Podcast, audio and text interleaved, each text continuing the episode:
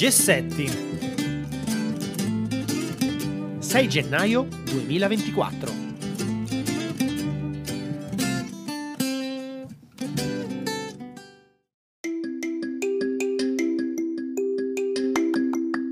Bentrovati amici di Gessetti, vi auguriamo un buon inizio anno. Come da tradizione, per il numero di gennaio vi proponiamo il best of del 2023. Quindi troverete in appello l'intervista al dirigente Alfonso D'Ambrosio su classi Dada e scuola senza zaino, dal numero di aprile.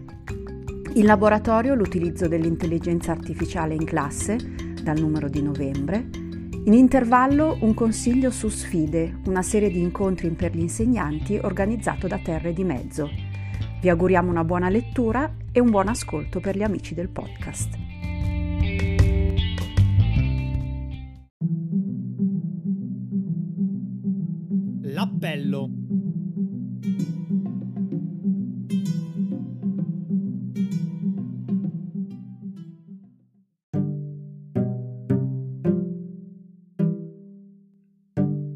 Siamo in un momento di grandi cambiamenti nella scuola italiana. Per la prima volta, forse, grazie alle missioni del PNR, ci è data la possibilità di modificare l'assetto tradizionale delle aule e di modificare sistematicamente la didattica. Ne parliamo insieme ad Alfonso D'Ambrosio, dirigente scolastico dell'Istituto Comprensivo Lozzo Testino, Cinto Uganeo e Vo. Sono stato dal 2007 al 2019 docente di matematica e fisica. Ho insegnato in tutti gli indirizzi delle scuole superiori, tecnici, licei e professionali, anche nella paritaria e credo che questo mi abbia dato un taglio diverso per ripensare sia la professione di insegnante che quella di dirigente.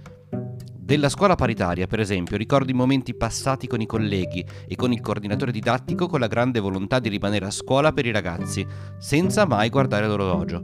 E questo è stato un momento molto formativo, fino al momento in cui sono entrato di ruolo nella scuola statale. Ero già nelle GAE con la SSIS. Sono due anni che dovrebbero essere riportati nel percorso di orientamento per i docenti o tutt'al più il FIT del decreto 59 del 2017. Ho vissuto la difficoltà del precario a 700 km da casa. In misura diversa anche io ho vissuto questa difficoltà. Ho insegnato in una scuola paritaria che non rispettava i contratti nazionali. Ma perché voler investire in questa professione? Avevo un posto di ricercatore all'università, ma ho scelto l'insegnamento per dare ai miei alunni quello che non avevo avuto io. Ho sempre amato la fisica fin da piccolo, ma mi sono ritrovato sempre davanti a una scuola che mi ha dato solo quantità, conoscenze e mai non dico competenze, ma neanche esperimenti. Non abbiamo mai fatto laboratorio scientifico. Abbiamo sempre desiderato andare oltre. A 16 anni, l'ho detto anche nel mio TEDx, ho chiesto alla prof di spiegarmi alcuni passaggi della redattività ristretta e lei mi ha risposto che non era il momento. Non mi ha mai più risposto. Nel mio lavoro di insegnante e anche di dirigente ho cercato di realizzare una scuola dalle giuste domande che ti portino dentro un percorso di senso della propria vita. Ho incontrato non pochi ostacoli, ma anche tante soddisfazioni le più grandi delusioni dagli adulti, le più grandi soddisfazioni dai bambini e dai ragazzi. Io ho fatto un percorso un po' diverso. Da quando sono entrata in ruolo nel 2000 ho sempre insegnato alla secondaria di primo grado. Mi è sempre piaciuto sconfinare. Leggevo e leggo moltissimo. Studiavo per capire come coinvolgere i ragazzi, cercando di supplire a una mancanza di solida preparazione didattico-pedagogica, non prevista nella mia laurea in lettere. Sono arrivata al mondo dell'homeschooling americano tramite dei libri e poi i blog e da lì il passo alla proposta di una didattica attiva è stato facile.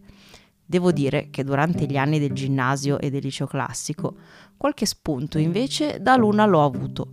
Ricordo il prof di italiano che invece di spiegare per ore lo stile di Petrarca ci ha assegnato un sonetto per coppia e ci ha chiesto di individuare le figure retoriche, gli stilemi, gli aspetti rilevanti presenti nel testo. Ecco, io Petrarca non l'ho più dimenticato.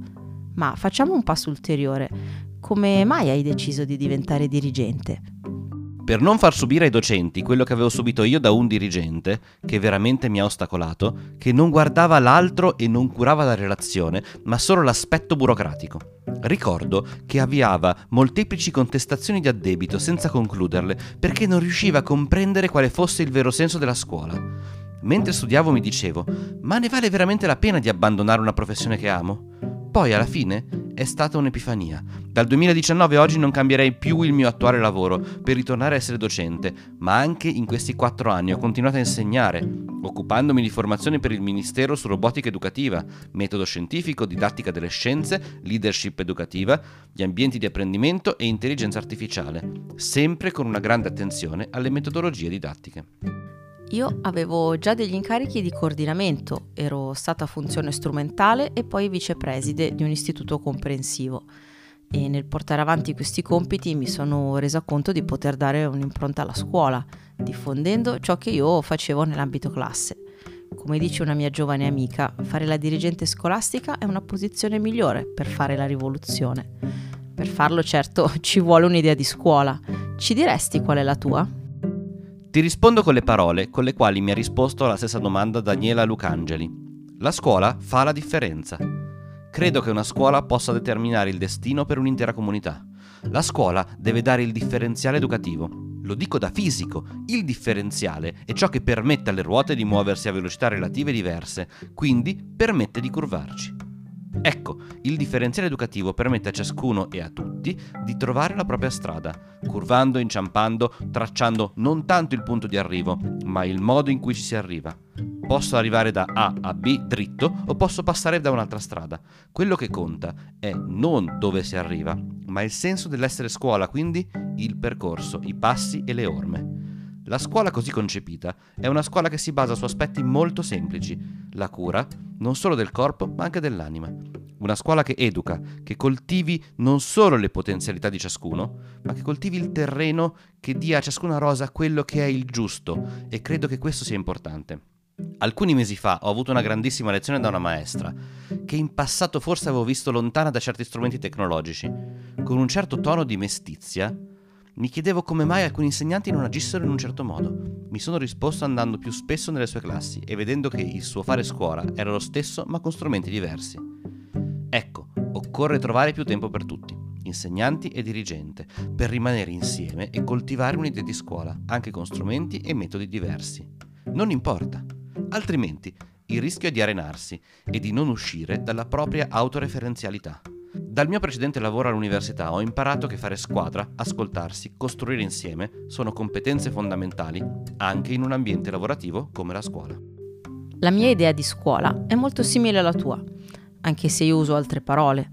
La scuola come luogo di bellezza, intesa come gradevolezza degli ambienti, ma anche come benessere delle relazioni, sia tra pari che tra impari in cui abbiano spazio i colori, non solo quelli delle pareti, ma anche quelli della scoperta del punto di vista degli altri, della diversità e della varietà. E il fuori, dell'outdoor learning del territorio, del mondo, del nuovo, degli incontri con chi si impegna, con chi lavora, con chi combatte buone battaglie. La mia scuola ideale, che sto provando a rendere gradualmente reale, è quella del fare, del costruire, del provare e riprovare, sporcandosi le mani. Hands-on didactics, dicono i sostenitori dell'homeschooling. Mi interessa però sapere quali passi concreti hai fatto da dirigente per attuare la tua idea di scuola. Come hai proposto, in particolare, la metodologia senza zaino ed ADA? In realtà, anche la mia idea di scuola è molto simile alla tua.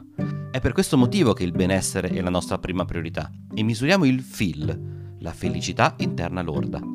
Lo facciamo con ambienti di apprendimento molto belli, con i patti educativi di comunità, con una forte connessione con il territorio. Dirigo una scuola costruita di recente, nel 2018, in cui era già presente in una classe la sperimentazione della metodologia senza zaino. C'era tanta voglia di sperimentare. È la fase in cui il dirigente può potenziare o affossare il cambiamento. Nel giro di quattro anni siamo riusciti, dall'avere solo due ambienti innovativi, a diffondere senza zaino a tutte le classi di un plesso.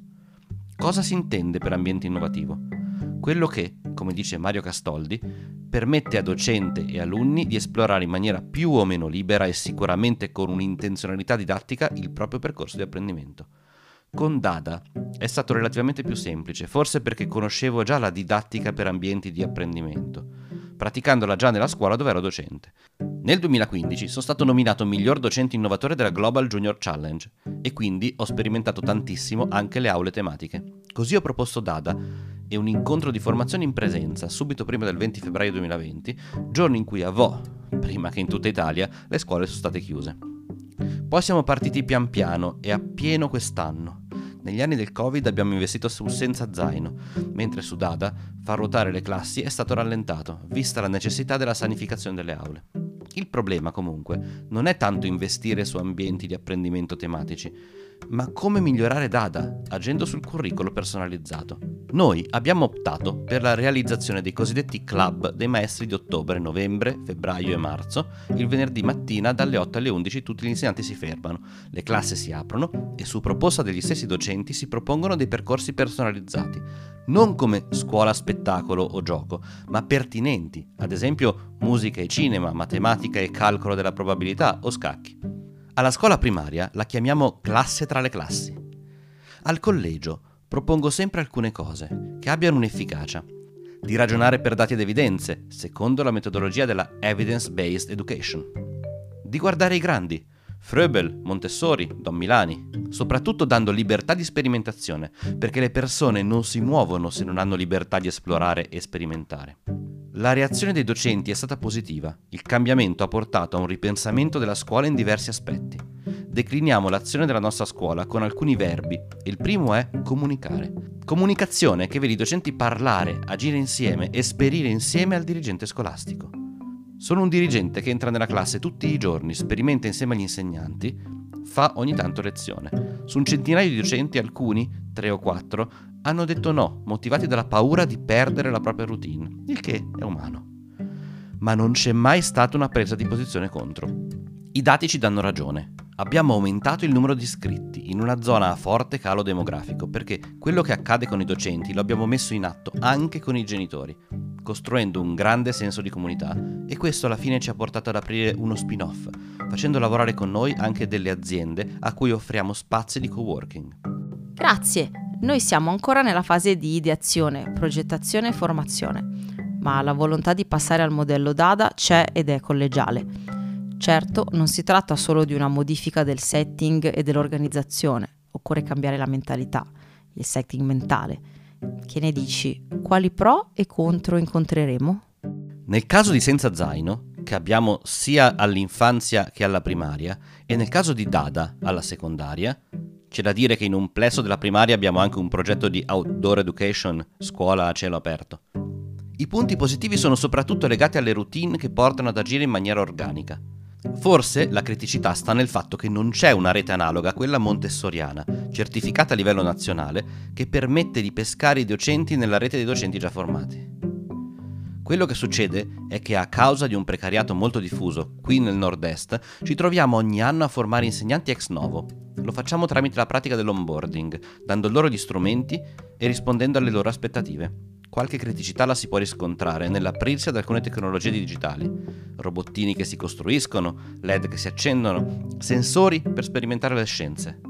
Per Dada il rischio è un po' più alto, come dicevi, di chiudersi nelle classi, concentrandosi solo su aspetti di vigilanza, sicurezza per garantire la rotazione degli alunni e concependosi ancora più come monadi. In molte scuole che aderiscono a Dada ci si limita ad arredare gli ambienti di apprendimento senza dedicare attenzione agli aspetti pedagogici, che invece sono più importanti e che si trovano in modo più presente in Senza Zaino.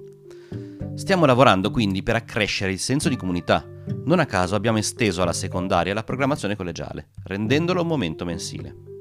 Per fare un esempio ancora più semplice, noi da due anni abbiamo portato la valutazione narrativa alla secondaria di primo grado. Ma non può esserci una buona valutazione se prima non si passa da una profonda riflessione sulle didattiche. E le didattiche sono flussi prototipici. Ci hai dato molti spunti su cui riflettere e lavorare. Concludo con una domanda. Ci lasci qualche consiglio di libri da leggere per approfondire? E un sito?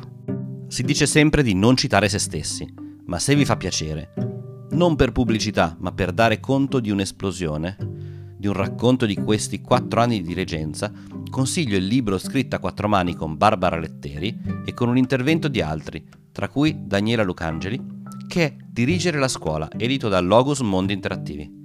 Poi, di libri ce ne sono tanti, mi limito a citare autori. Marco Orsi per Senza Zaino, gli scritti di Giancarlo Cerini e della professoressa Daniela Lucangeli, Franco Lorenzoni.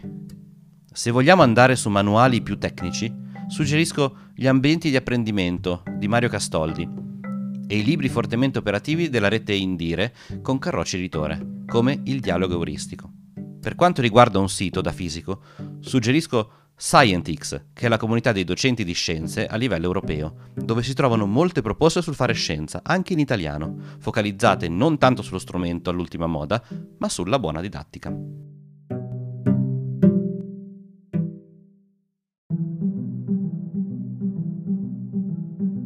Ora di laboratorio.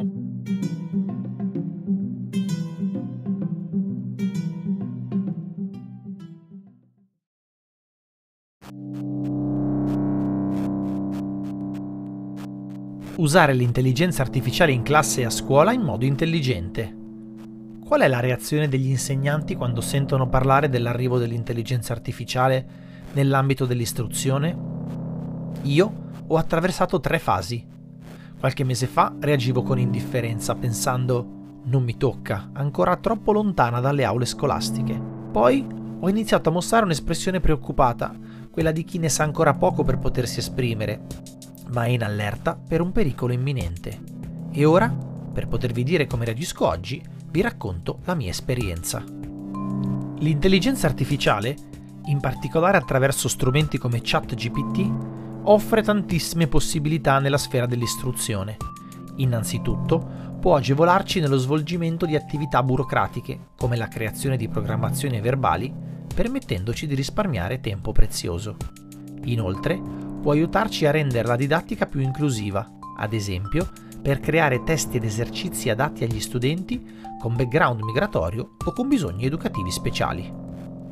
Sperimentando, mi sono resa conto dell'incredibile potenziale di ChatGPT e ho abbracciato con entusiasmo questa tecnologia perché mi ha aiutato a strutturare le mie lezioni in modo più efficiente, dando un senso logico alle mie elaborazioni creative. Se solo avessi avuto accesso a questa risorsa due anni fa, avrei concluso molto prima un progetto di educazione civica basato sull'invenzione di un racconto fantasy di gruppo su una scuola di magia, la Magic Green School, legata alla sostenibilità e al rispetto dell'ambiente. L'intelligenza artificiale in questo caso mi avrebbe aiutato a unire tanti brevi testi dei miei studenti. Descrizione degli spazi della scuola, dei personaggi, narrazione della lotta contro l'inquinamento.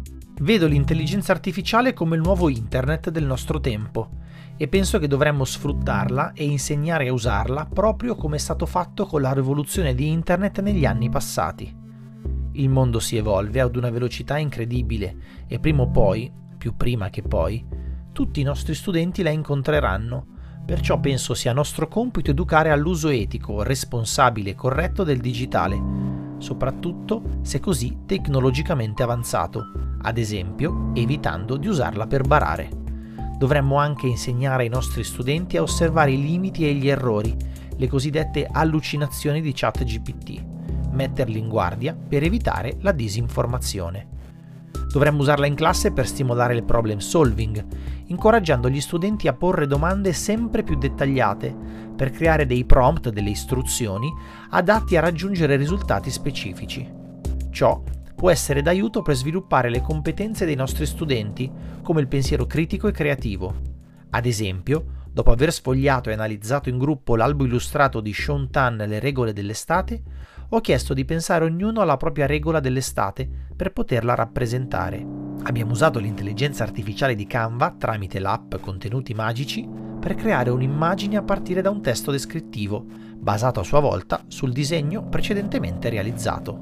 Ancora, possiamo farla sfruttare positivamente per far capire come riassumere un testo e sviluppare abilità di sintesi, magari come controprova per verificare l'efficacia del proprio lavoro o anche come supporto allo studio nella creazione di mappe e schemi.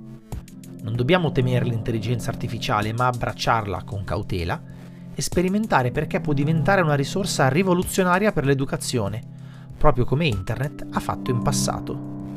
Valentina De Muru, su Instagram una prof col trolley.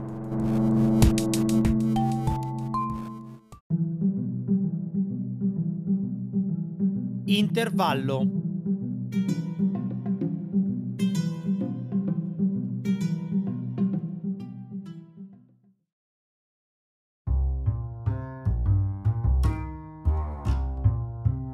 Gessetti consiglia un appuntamento. Dal 22 al 24 marzo si svolgerà a Milano, all'Allianz Mico, la settima edizione di Sfide, la scuola di tutti, organizzato da Terre di Mezzo Editore in collaborazione con Ericsson e Movimento di Cooperazione Educativa. I 70 appuntamenti in programma affronteranno diversi temi, metodi per l'inclusione, orientare attraverso le storie, l'avviamento alla professione docente, la valutazione e il dialogo in classe, l'educazione visiva e outdoor e molto altro. I biglietti per l'ingresso alla fiera e per la prenotazione a ciascun evento si acquistano solo online. Ti lasciamo il programma. Noi di Gessetti ci saremo.